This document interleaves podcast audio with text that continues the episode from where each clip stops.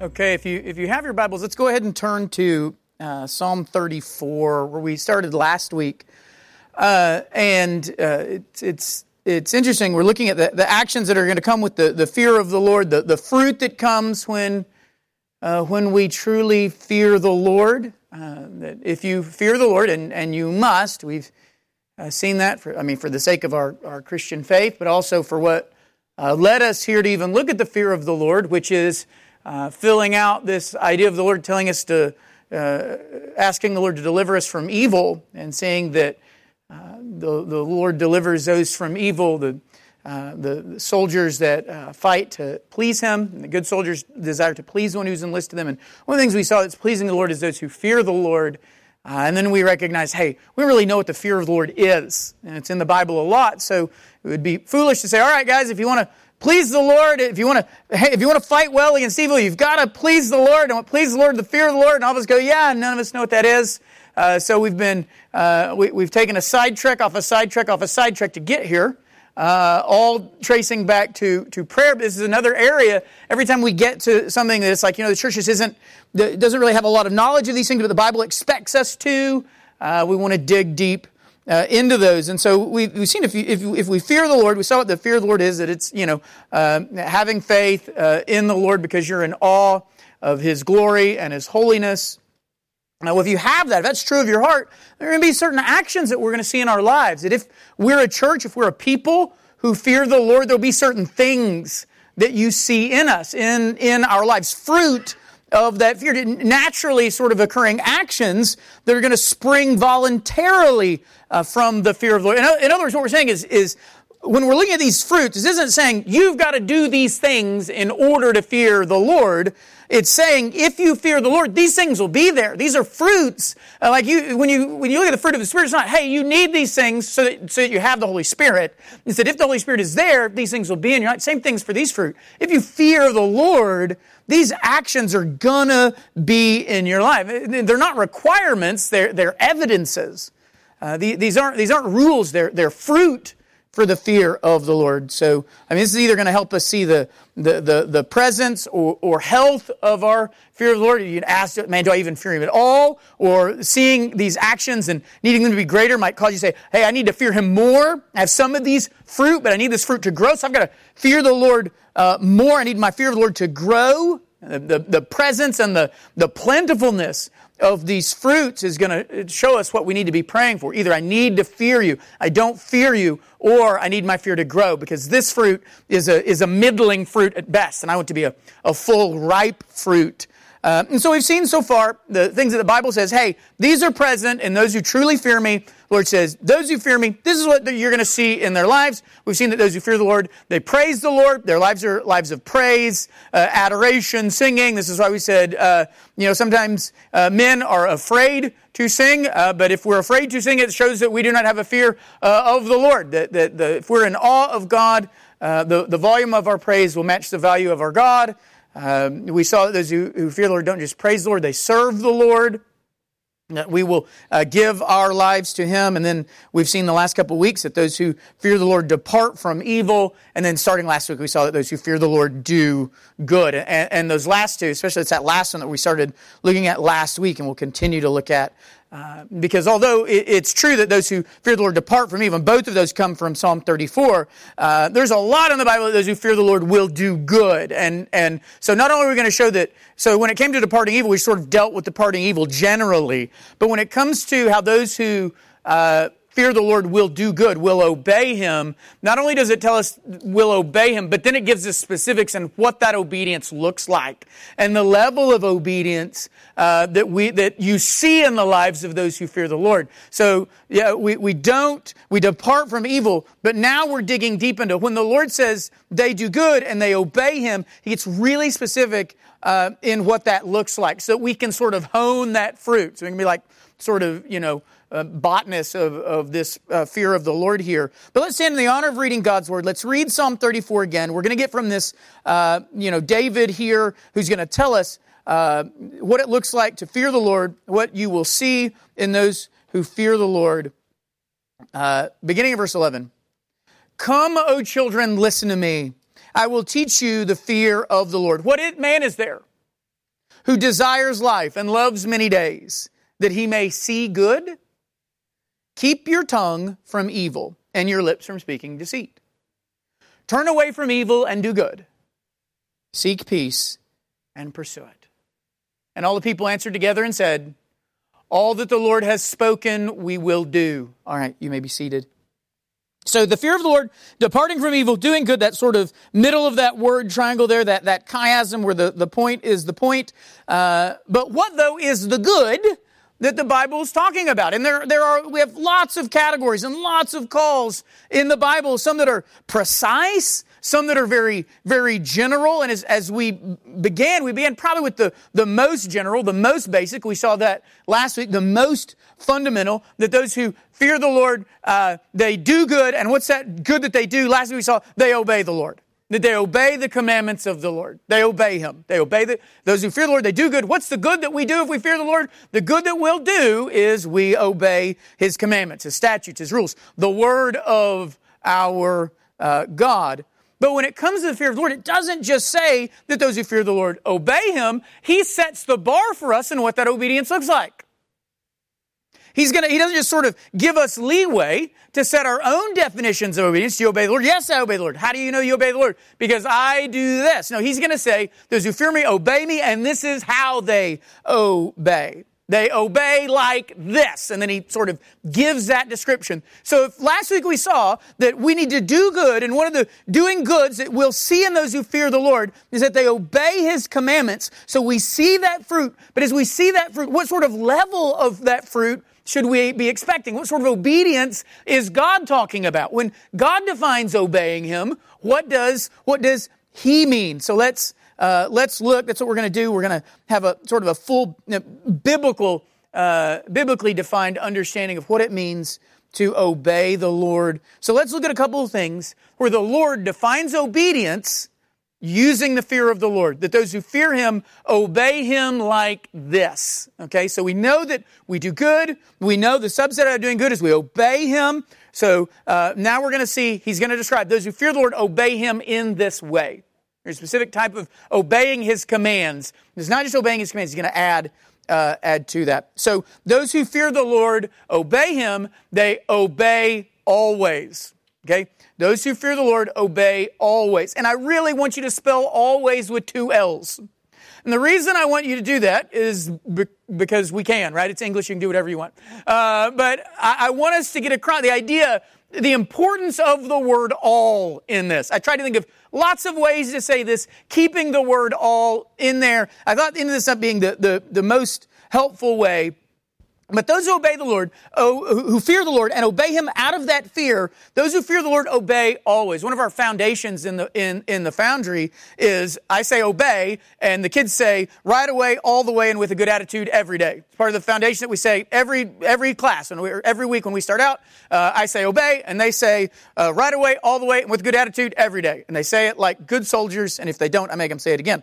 Uh, and you see this in the fear of the Lord, that those who fear the Lord, they don't just obey, they're going to obey all the way. In other words, for the Christian, obedience is not just a token obedience. It's not just a halfway obedience. It is not an obedience of the sum, S-O-M-E, but an obedience of the all. And we actually saw this last week, and I told you we were going to come back to it, so you're probably really excited and waiting for this already. Uh, but look at in Deuteronomy. If we go back to those commands about how those who fear the Lord, that results in obedience. If you fear me, you'll obey me. We're going to see in those that we read that God didn't just say, if you fear me, you'll obey me, but we're going to see that God uses the word all over and over and over. In fact, in almost every one of those times where we saw those who fear me obey me, he used the word all. He used the word all.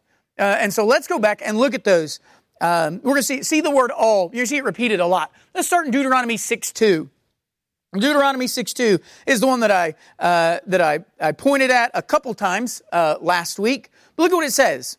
That you may fear the Lord your God, you and your son and your son's sons, by keeping all his statutes and his commandments, which I commanded you, all the days of your life and that your days may be long. Seriously, fearing the Lord results in obedience to all the commands all of your days, right? All. You're going to do all the commands and you're going to do those all of your days. So when the Lord's defining obey, He doesn't just say obey and then allow us to think that our sometimes obedience qualifies as obedience. He doesn't allow us to obey and us to think that, well, I obey some of His commands, so I'm obeying the Lord. Or I obey some of His commands some of my days, so I'm obeying the Lord. Here He says, you fear the Lord, you'll obey all my commands all of your days. Those who fear the Lord, this is one of the fruits. Obey all the commands all of their days.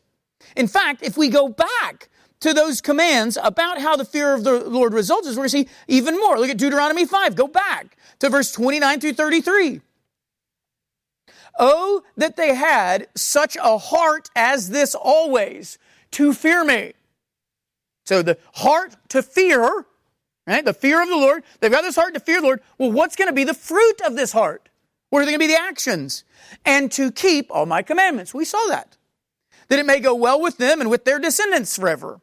Go and say to them, return to your tents, but you stand here by me, and I will tell you the whole commandment and the statutes and the rules that you shall teach them. I'll show you all. I'll show you all of this that you'll teach them, that they may do them in the land that I'm giving them to possess. You shall be careful to do as the Lord your God has commanded you. You shall not turn aside to the right hand or the left. You shall walk in all the way that the Lord your God has commanded you, that you may live and that it may go well with you, that you may live long in the land that you shall possess. So, so a heart that fears the Lord uh, is a heart that will do what? Verse 33, he says, uh, will walk in all the way that the Lord your God has commanded you. You go down to Deuteronomy 6 again, that next chapter. You go further down after verse 2, down into verse 24 and 25.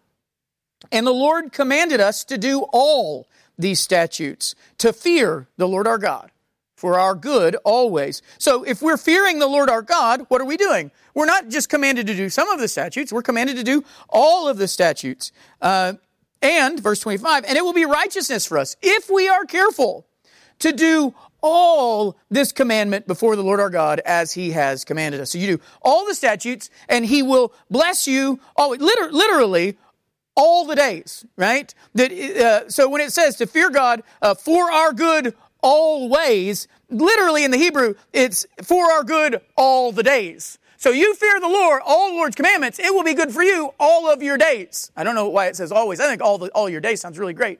Uh, it, it'll be good for you all of your days, all the days of your life. So you obey all of the Lord, the good comes to you all the days of your life. Uh, but you are careful, those who fear the Lord are careful. They're careful to do all. Those who fear the Lord are not okay with doing some. If you fear the Lord, Christian, you will be careful and make sure that you do all. You will not allow yourself to be satisfied with a halfway covenant with the Lord. You will demand of yourself, before you demand of others, you will demand of yourself an obedience to the Lord that is an all obedience. If you fear Him, that is what will be birthed out of your heart.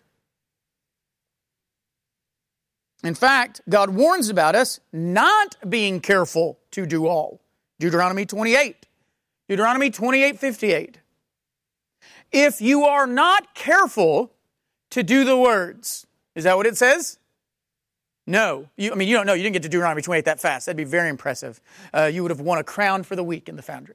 Uh, you, get to, you get to Deuteronomy 28. It doesn't say, it doesn't say if you are not careful to do the words. It says if you are not careful to do all the words of this law that are written in this book, that you may fear this glorious and awesome, this fear, this glorious and fearful this, that you may be in awe of this glorious and awesome. How, whichever, whichever synonym you want to use from the Hebrew, fine with me, as long as you understand they're the same, they're the same word.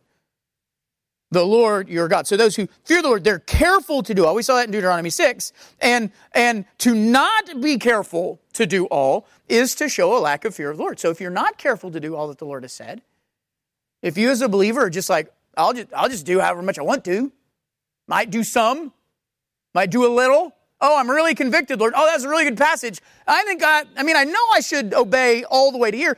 I'm going to go halfway. I'm going to do this much. That good with you, Lord? That's not a fear of the Lord. The fear of the Lord, if we fear the Lord, what's going to be birthed in us is not just an obedience, but an always, an all obedience. An obedience of the all. Uh, and we even saw this. Remember what it said to the king in Deuteronomy 17? Deuteronomy 17. Even the king, even the king. Beginning of verse 18. And when he sits on the throne of his kingdom, he shall write for himself in a book a copy of this law approved by the Levitical priests. And it shall be with him. And he shall read in it all the days of his life. He's reading all of his days.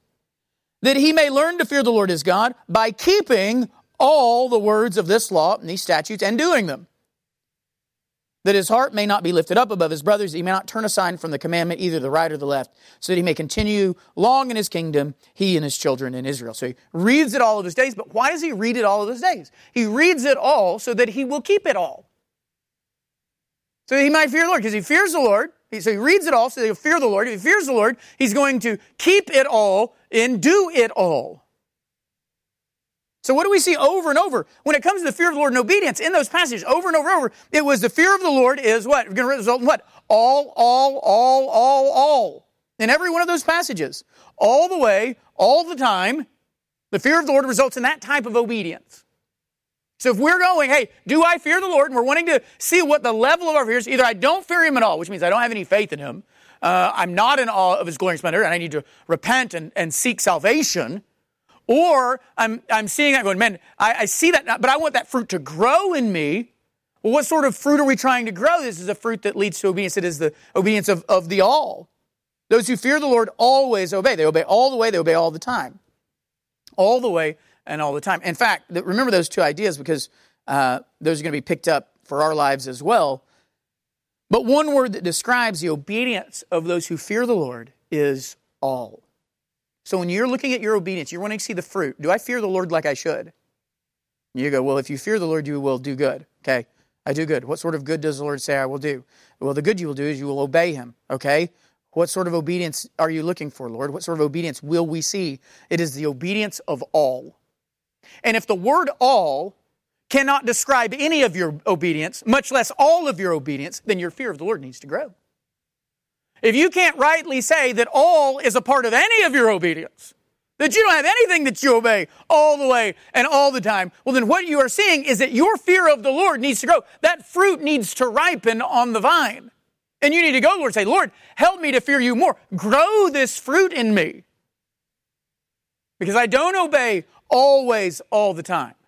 So given all to my obedience. I don't want to be the obedience of the some, because the obedience of the some is the obedience of someone who does not fear you, who's not amazed by you like they should be, who doesn't see you as glorious and holy. And so since they don't see you as glorious and holy, they don't obey all the way. You're a God that is like uh, like it compa- like uh, we saw Jeremiah compare the, uh, the the idols, an idol whose whose commands are just wood. Their command their commands are wood. Why would I do them? It's silly. Some of you are treating God like that. Because the Lord your God tells you to do something and you kind of do it. The idolaters would kind of obey their gods. They'd even kind of do things to the gods they knew weren't real. They would kind of obey wood. You think God is glorified because you kind of obey Him? You give Him the obedience of an idol. And you expect him to be glorified by that obedience. You go, look, look how much I fear you, Lord. I obey you as much as the stupid, foolish idol worshippers with their stupid, foolish gods. Aren't you glorified? If you have a fear of the Lord, if you're amazed by him, you will not obey him with the some, you will obey him with all. All the way, all the time. At least that's what the Lord says. When the Lord's describing those who fear the Lord, he says, This is what that fruit will look like. So the, the, the next two descriptions of obedience are actually going to play uh, play off of that idea.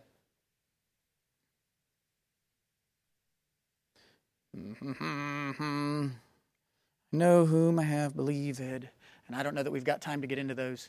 Uh, we're gonna we're gonna we're gonna stop there. We're gonna stop there because the next two are gonna be uh, a full sermon. I don't think we can get the next one. And no, no, we're not. Let's go. All right, next descriptions. Here we go. We're gonna do it. Uh, okay, so, because then we're just going to get backlogged. If you remember, let's turn to the book of Job. Let's turn to the book of Job. We'll just get as far in here as we want. If we start leaving or if we pass out due to hunger or whatever, uh, we'll be all right.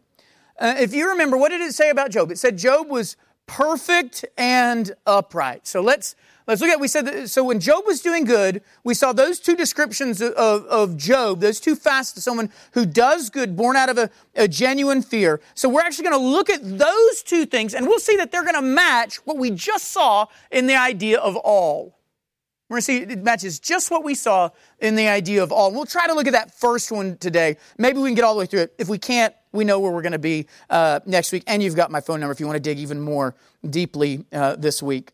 Uh, so, so what we're going to see, we saw those who fear the Lord obey always. This time we're going to see those who fear the Lord obey perfectly. They obey perfectly. This would be like they, they obey all the way. They get to the end of the obedience. So they obey, they obey perfectly. They obey all the way. Now, as Christians, I know we struggle with the word perfect. We don't know what to do with the word perfect. Mostly because we've given the word perfect a new meaning. We've given it a mean, uh, we give it a different meaning than it's had, a different meaning that it had in the Greek, a different meaning that it had in the Hebrew, even a different meaning than it had in the English. We give it a new meaning, and then we disqualify ourselves from what that word doesn't mean. So we see the word perfect, and we go, well, no, but he's perfect. No one can be perfect. And so we, that's why, for example, when it gets to Job, and in the Hebrew it says Job was perfect and upright, they go, nah, don't use the word perfect. Uh, don't use the word perfect because no one will know what to do. Uh, no one will know what to do with that. Uh, in fact, I almost used a different word here uh, to say that those who fear the Lord obey perfectly. I almost used a different word because the word perfect has almost become a pejorative in the Christian mind. But, but I, want to, I want to both keep the word uh, found in our translations, or in the translation we said, and, and I want to press against the modern definition of the word perfect that cause us to say things like, like no one is perfect, and then we get to the book of Job and we don't know uh, what to do there. Now, if you need time, if as we go through this, you go, I need to, di- I need time to digest uh, even using the word perfect. If you want to use a different word that doesn't have the connotation that kind of gets our skin all crawly, use the word complete or thorough, because the word perfect means complete or thorough. So if you if you're like I'm not comfortable yet with perfect, uh, uh, the, a synonym for that in both the uh, Hebrew, Greek, and English is the word thorough or complete. They com- uh, obey the Lord completely, all the way all the way. But we actually see this idea of perfect obedience tied to the fear of the Lord. Often when the Lord's talking about those who fear him, we see that they fear him with a and obey him with a with a perfect obedience. So if God so if God ties this idea of perfect obedience to obedience, I can't untie it because we've we've uh, got uh, sort of uncomfortable with that. So, so at least let's understand what God is saying. So we, we don't have to skip these verses and we don't have to go, hey, I know it says that Job was perfect and upright. I don't know what to do with that. That's above my pay grade.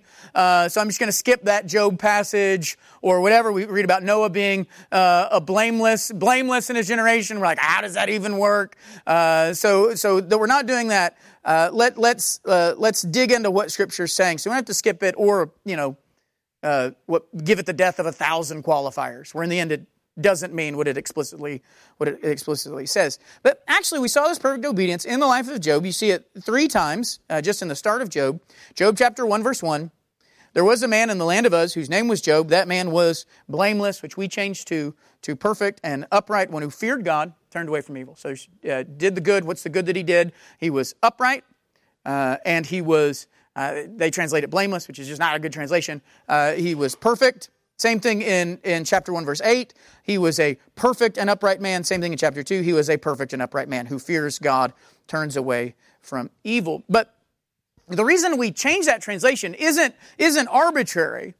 Uh, and, and using that word perfect isn't even foreign to the ESV. The ESV even translate that, translate that word perfect several times. Now, the ESV will normally translate it that way perfect uh, when it's associated with God. So when it's associated with God, that same word will be translated uh, perfect. The same word, but since God is the subject of those verses, they feel they can use that word perfect. For example, Deuteronomy chapter 32, verse 4, it says, The rock his work is perfect. Exact same word that was used to describe Job when uh, it said blameless. His wor- uh, the rock, his work is perfect, for all his ways are justice. Psalm 19:7, the law of the Lord is perfect. Exact same word used to describe Job in Job 1 and Job uh, 1 1 and Job uh, 1 8 and Job 2 3. Same, same exact word. So the, so the ESV translates it perfect in other places. Uh, I just think they should translate it perfect here as well. Now, now, again, I understand the pressures to not do that for them, and they can't have a big lengthy article at the end of their translation explaining why they do that. It probably was more of a headache than, than it was worth for them, but I'm your pastor. You live with me. I got plenty of time. Uh, so anyway, it, it would it would have, like, like that now, understand that translation that they've got, blameless, that would have been great, right? That would have been a great translation for me to use a couple weeks ago when we saw how Job departed from evil, right? I could go, look, Job departed from evil. Well, how did Job depart from evil? He was blameless right? There was nothing wrong in his life. He was blameless. He stayed away from blame. It would have been a great verse, great, great words to, to use there. The problem with that is that the words God used matter. And we want to be faithful to the words he used. And if anything, we want to make sure our ideas conform to those words he uses and not that we rework his words to conform to our ideas. And the problem is that the Hebrew word there for, for blameless, uh, that they translate blameless, doesn't give the idea of being blameless or without blame. It's not a negative word. It's a positive word. And it, meaning it's not a word talking about what someone is lacking. In English, we do this. We'll add the word un or we'll add the word im, like someone is unhelpful. They are without help. They are helpless. We might add the word less on the end of it, like blame here. And do that same thing in the Hebrew. You can add, uh, you can add prefixes and suffixes. So if, if the Hebrew, if God wanted to in the Hebrew say that he was without blame, could have very easily done it. But that's not what he does. That's not what he does. That's not what that word, uh, that's not what that he- Hebrew word is. It's actually not a negative word, meaning uh, a word that's about what someone doesn't have. It's a positive word. I mean, it's about something that someone does have. It's about what they possess. Not what they don't possess. He has no blame. It's about what he does possess. In fact, that's how the word is used. It's, a, it's about, uh, so for example, uh, it, it, comes from a word, like, like I said, that means complete or finished. Remember, I said you, if you wanted to say they obey God completely, it's because this word translated perfect is also translated complete or finished. So, for example, in 1 Kings 7 22, uh, and the tops of the pillars was lily work, thus the work of the pillars was finished. Exact same word that we translated perfect or blameless. But the idea is not, it doesn't say the, the work of the pillars was blameless. What's it saying? The work of the pillars was done. It was completed. It was finished. We see the same thing, Joshua 4.11. And when all the people had finished passing over. Now, when all the people had blamelessly passed over, uh, that's not the idea. It's not about what they don't have, but what they did do. When they had finished, when they had completed passing over. So again, this word that's used to describe Job here uh, is not a word about what Job doesn't have, but about what he does have. That's why we changed it to perfect, because that's probably a better picture of what that word is conveying. It's not about what Job's lacking, but what Job's life was filled with. He was obeying all the way. He was, it was a complete obedience.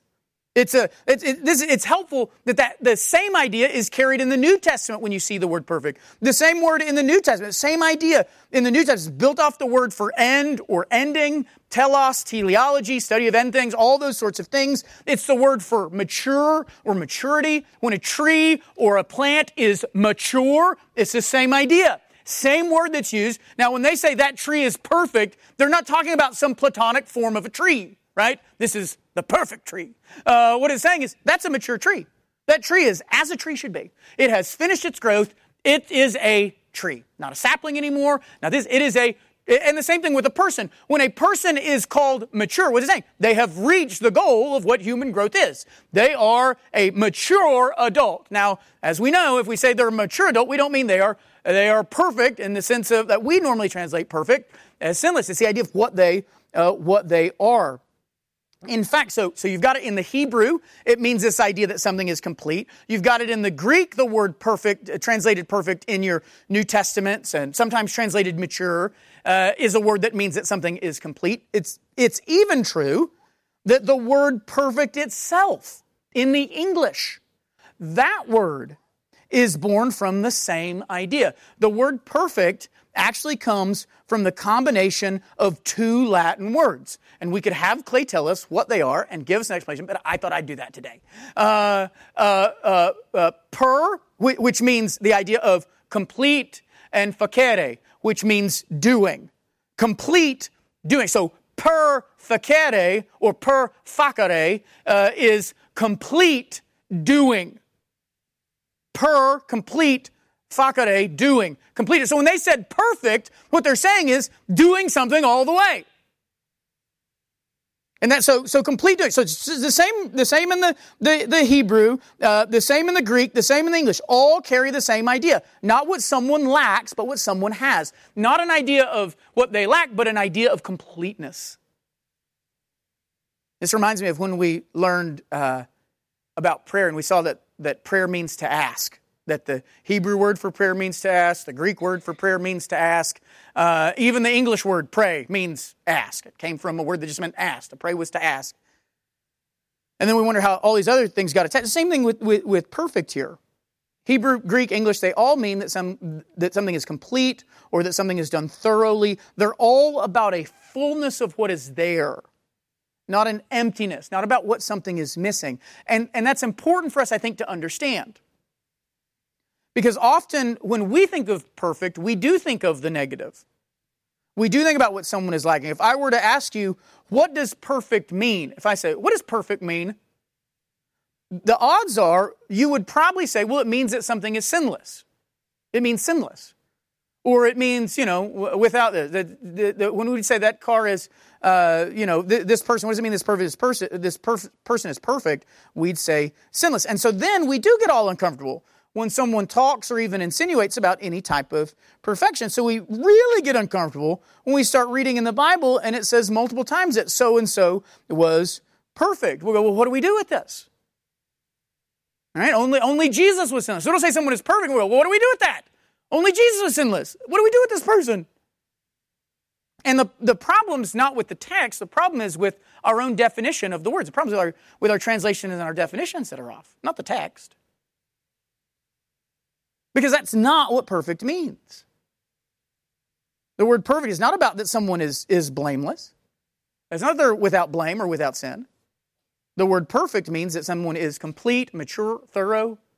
That's the idea. It's about a completeness. And, and this definition, um, this understanding is going to fit perfectly with what we see. If it's perfectly what we're going to see here in Job's life, then it's going to fit perfectly when we get to passages that might flummox us uh, otherwise. So it, it explains the story of the rich young ruler. Let's take, for example, the story of the rich young ruler. Why Jesus, why did Jesus say to the rich young ruler why he said what he said? Remember, the, the rich young ruler, he said he's done what? I have done everything. Okay, remember that. And then take into account what the word perfect actually means, and that's going to make what Jesus says to him make more sense. Look at what, look at what happens in Matthew 19.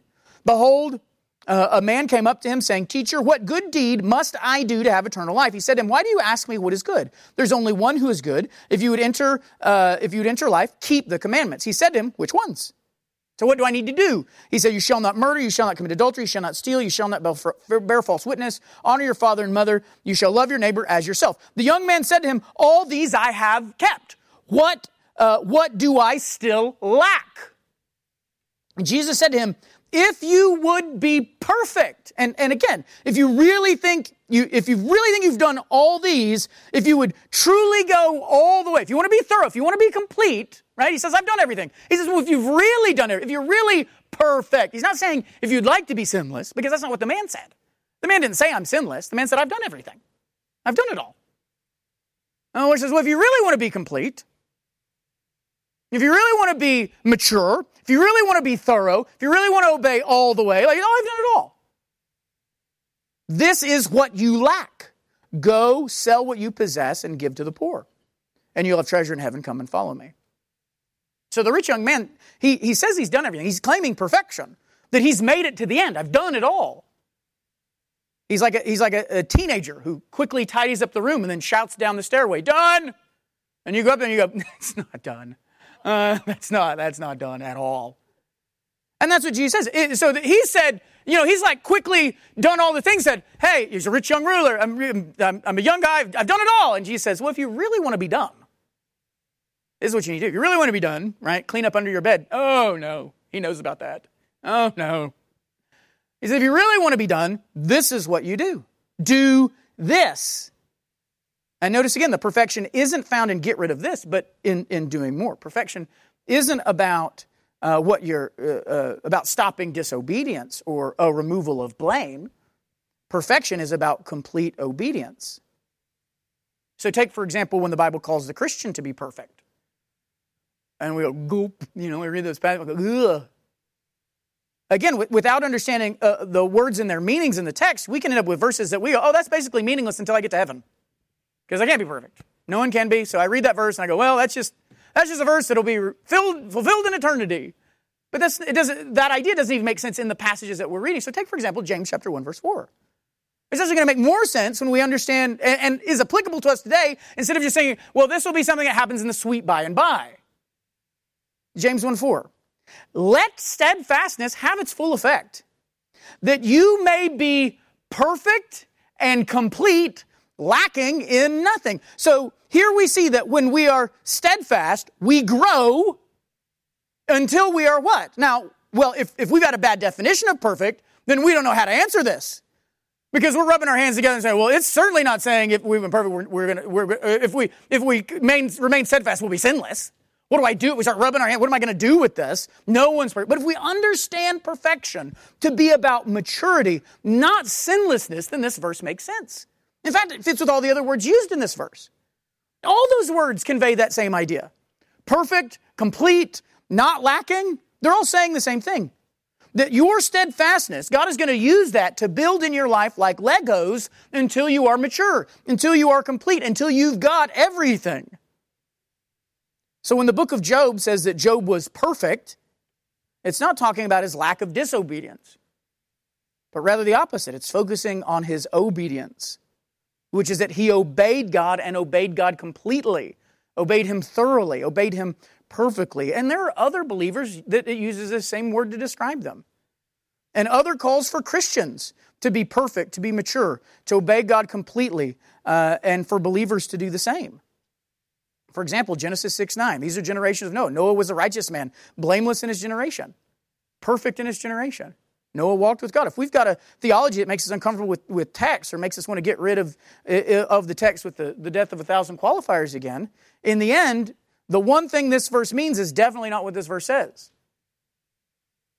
If that's the truth, then our theology needs to change, not our text. Our understanding of the scripture needs to change. It's probably just that we don't understand the words that are being used. Even David, we can, we can think of a list of sins for David that would probably make us uncomfortable to say out loud. But even David described his way as perfect. Look at second, look at 2 Samuel 22. 2 Samuel 22 is very important because 2 Samuel 22 is going to become Psalm 18. One of the chief places in Scripture where this word perfect is repeated multiple times. And, and, unfortunately, in a lot of translations, we're going to take the same word in the Hebrew and we're going to translate it multiple different ways so that if you're reading in the English, you won't even know that it's the same word. You, you might even say, look, here are three things that describe the believer. And when you read it in the Hebrew, you go, that's really just one word repeated three times and translated three different ways.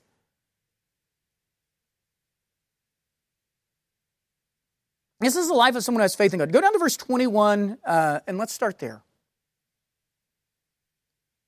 The Lord dealt with me according to my righteousness. And already we're probably going, well, I don't know about this. Uh, according to the cleanness of my hands, he rewarded me. For I have kept the ways of the Lord and have not wickedly departed from my God. For all his rules were before me, and from his statutes I did not turn aside. I was blameless before him, and I kept myself from guilt. And the Lord has rewarded me according to my righteousness, according to my cleanness in his sight. With the merciful, you show yourself merciful. With the, with the blameless, there's that word perfect again, you show yourself blameless. You show yourself perfect. With the purified, you deal purely. With the crooked, you make yourself seem torturous. You save a humble person or humble people, but your eyes uh, are on the haughty to bring them down. For you are my lamp, O Lord, and my God lightens my darkness. For by you I can run against a troop, and by my God I can leap over a wall.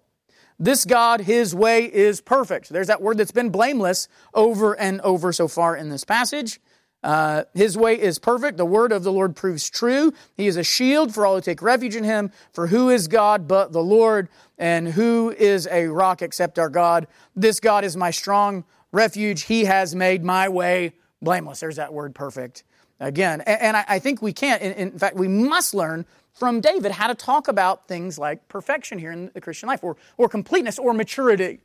Whichever, again, whichever word, because I'm, I'm not trying to get us comfortable using the word perfect. I'm trying to get us comfortable with the idea, what Scripture is pointing out, of the maturity and completeness.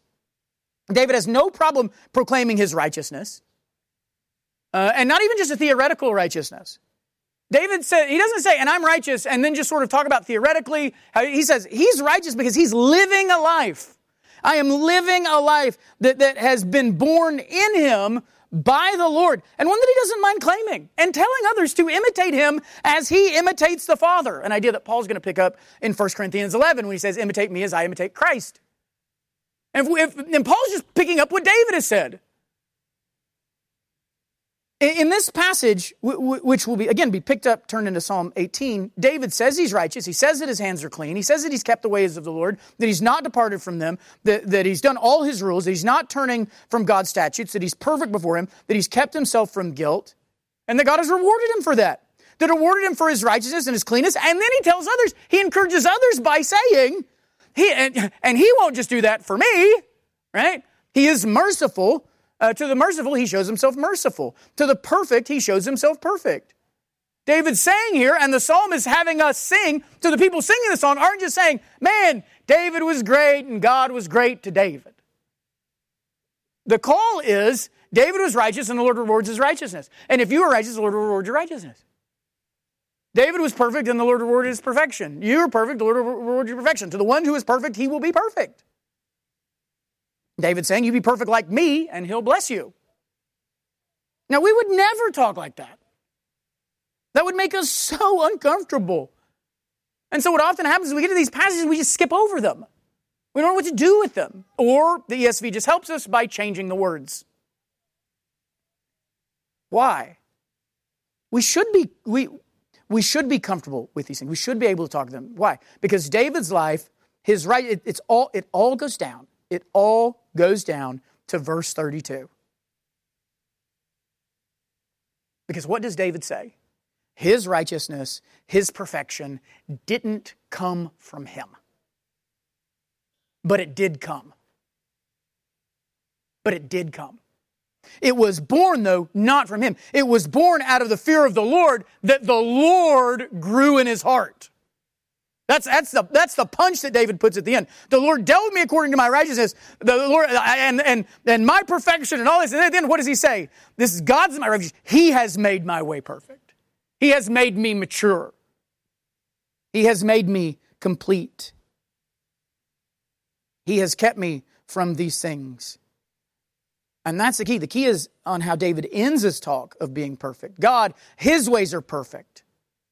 And then the very next verses, and he, he has made my way perfect. A parallel that is unfortunately totally lost in many translations. Totally lost. You, you don't get that. His way is perfect. And then whatever these translators are thinking, whatever they're avoiding, they're avoiding a beautiful parallel in the text. Verse 31, this God, his way is perfect. Verse 33, this God this God, again, same thing, is my strong refuge, and He has made my way perfect.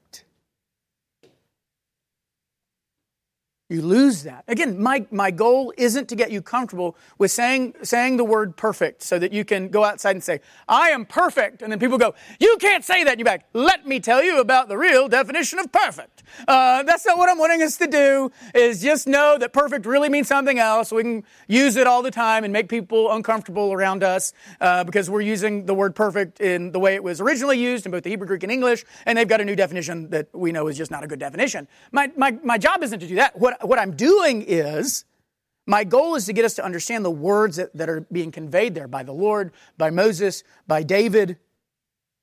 The, the, the Christian who fears the Lord obeys, and they obey perfectly. And by perfectly, I mean completely. It is a complete obedience. It's not just about what our lives are lacking, but what our lives are filled with. It's not just that we don't disobey Him. It's an important distinction. The Lord doesn't just call us to not disobey Him, which would be what it would if we said blameless. That would imply not disobeying, no disobedience. But that's not the words that He uses. He uses a word that means complete obedience. And that's an important distinction. It's not just that we don't disobey the Lord, it's that we obey Him and obey Him completely. And if we go back to our way of all, those who fear the Lord obey all the way. All. You want the all that's going to get in this obedience? They obey the Lord all the way. They obey the Lord completely. They obey the Lord perfectly. That's the standard that the Lord says will be seen in the fruit of those who fear Him. They will obey him, and they will obey him perfectly. They will obey him completely. They will obey him thoroughly. They will obey him until they are finished with that task the Lord has given them. So when it comes to your obedience, set that bar the obedience of perfection, the obedience of completion, the obedience of obeying all the way. Let's get into some uses, and we will be quickly done. Uh, just a couple uses, and i have even got more that, that we won't get into. Maybe I'll pull them into uh, uh, next week. Um, uh, just in, in, terms of, of one use, if you obey the Lord, you will obey Him. You must obey Him perfectly. Okay, so one of the uses we want to get from this is, is, is a part of understanding all of this. Uh, uh, and the Bible expects and has seen us, they, they obey perfectly, they obey completely, they obey thoroughly. Those who fear the Lord, they do that. And so, what I want you to look in your life and what I want you to, to look for and how to apply this to your life is that very general. Do you see a mature, ripe fruit when it comes to your obedience? Remember, the word perfect also means mature means finished. When you look at your obedience, is that the type of fruit that you see? Or is a lot of your obedience plucked green off the vine? Where you'll obey and obey a little bit and be really satisfied with that halfway obedience and you'll pluck it. Be like, look, I obeyed. It's a like super green banana that's to give you like a bad stomach ache. But you saw a little bit of obedience. You obeyed a little bit. You had one night where you read the Bible with your kids, or you had one day where you talked to your kids about the Lord, one day where you prayed with your wife. Oh, you did it a little bit. And so you plucked it and went, look, I obeyed. I obeyed. One day where you were the father you were supposed to be. One day where you're the child you were supposed to be. Where you honored you, you go, you went, oh man, I really need to honor my parents more. I'm not honoring my parents. I need to do better at that. And you get convicted of the Lord. You obey them one day and you go, boom, pluck, on to the next thing. I've been obedient to that. What's the next thing I can do? And you pluck that obedience before it is matured into the fruit that it's supposed to be, before it is your life, before it is your way. Those who fear the Lord bear perfect fruit, and they will tend the fruit of obedience until it has reached maturity. Again, have you, have you made steps of obedience, but then stopped before you got where you know you needed to get? Satisfied that you did something instead of satisfied that you did everything. Satisfied with some instead of meeting the command for all. Do you not fear the Lord? Are you not amazed by him enough to pursue an obedience that is perfect and complete? Like James said, let the steadfastness of your obedience have its full effect. Now, do you see the importance of this? Let that steadfastness have full effect. In other words, you see this obedience, don't just obey a little bit, be steadfast in your obedience until you are perfect. Meaning what? Until it is complete, until you are lacking nothing. Let that fruit grow. Let it ripen. Don't see a little bit of, of, obedience and then not be steadfast in obeying. Don't be a little bit faithful with your money. Don't be a little bit faithful with your time. Don't be some, somewhat faithful as a husband, somewhat faithful as a wife. Obey completely what the Lord has put before you. Thoroughly let that fruit, re, fruit reach maturity. A fruit plucked too soon will bear but a green blessing. We can't look at all the blessings last week and say, oh, blessings of my, my, me and my kids and my kids' kids to, you know, to a thousand generations. So I'm going to do this. And you do it for like a day. You do it for a day and then you look at your family and go, well, I really thought this was going to help. Let the steadfastness, let the steadfastness of your work have its full effect. Be steadfast. Let that fruit grow. What areas of obedience have you followed halfway, but not completely, not perfectly? Let the words from your God and these, the example of these saints drive you. Drive you to be perfect as they were and as He is, and as He has made you to be. Because when you do obey completely, you're going to be like David, who's going to know his life. Like when David's like, the Lord has rewarded me according to my righteousness. It's not like he needed us to come in like a bunch of Karens and be like, well, David, do you remember Bathsheba? Hmm? David knows. David knows who he is. David knows who he was, but he knows what the Lord made him. The, the, this God, whose way is perfect, this God has been his refuge, and he has made my way perfect. Which leads us to the next use. See in Jesus your perfection accomplished. And, this is going to be key. This is a key that we always want to remember, we always want to go back to. The key to pursuing perfection here, that, that, it, that ends up being a sweet fruit rather than a bitter one, is to understand where your perfection is going to ultimately come from.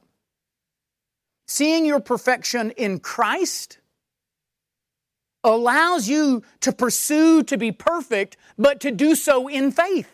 That perfect is what you are. Because your perfection has already been achieved before the Father. The perfect works of Christ are yours. That is yours in Christ. They've been imputed to you. In Christ, all your failed alls have already been paid for. Every imperfection has been made perfect by Him. Now go and be perfect. Be mature. Be complete. But do so because you are. Because you've been set free to be a slave of righteousness. His perfection has set you free to be perfect. See the fruit of His obedience in the obedience of your faith. So even as we pursue this perfection, as we pursue completeness, we have to understand, we have to get and grasp that the source of this is always going to be Christ. It is Christ who has made you perfect. In Him, ye, He has been the perfection that you are called to be. And you must be perfect next because God is making you perfect. You must be perfect because that's what God is making His people.